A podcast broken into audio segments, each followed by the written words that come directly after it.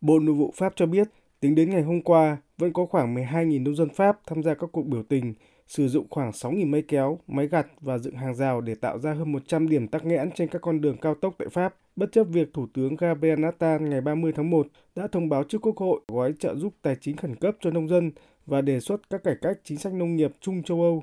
Người biểu tình đã chuẩn bị nước uống, thức ăn, dựng lều cạnh rào chắn đường để chuẩn bị cho một cuộc chiến dài nếu chính phủ Pháp không sớm thực hiện các cải cách.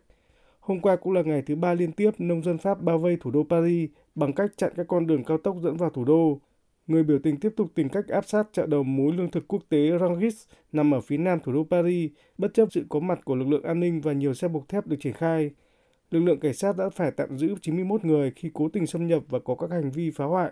Trong động thái xoa dịu, Bộ trưởng Kinh tế Pháp ông Bruno Le Maire nhấn mạnh sẽ tăng cường công tác thanh tra và trừng phạt các tập đoàn phân phối nông sản lớn của Pháp trước các cáo buộc về hành vi lách luật Egalim vốn được cho là đảm bảo mức thù lao công bằng cho người làm nông nghiệp tại Pháp.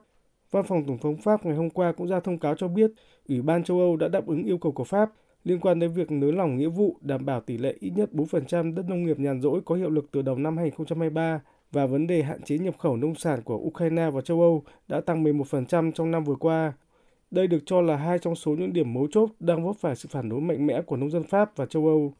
Bộ trưởng Kinh tế Pháp ông Bruno Le Maire khẳng định Pháp sẽ duy trì quan điểm cứng rắn trong vấn đề nông nghiệp trong các hiệp định thương mại mà Liên minh châu Âu sẽ ký với các đối tác trong thời gian tới để bảo vệ quyền lợi của nông dân Pháp và châu Âu.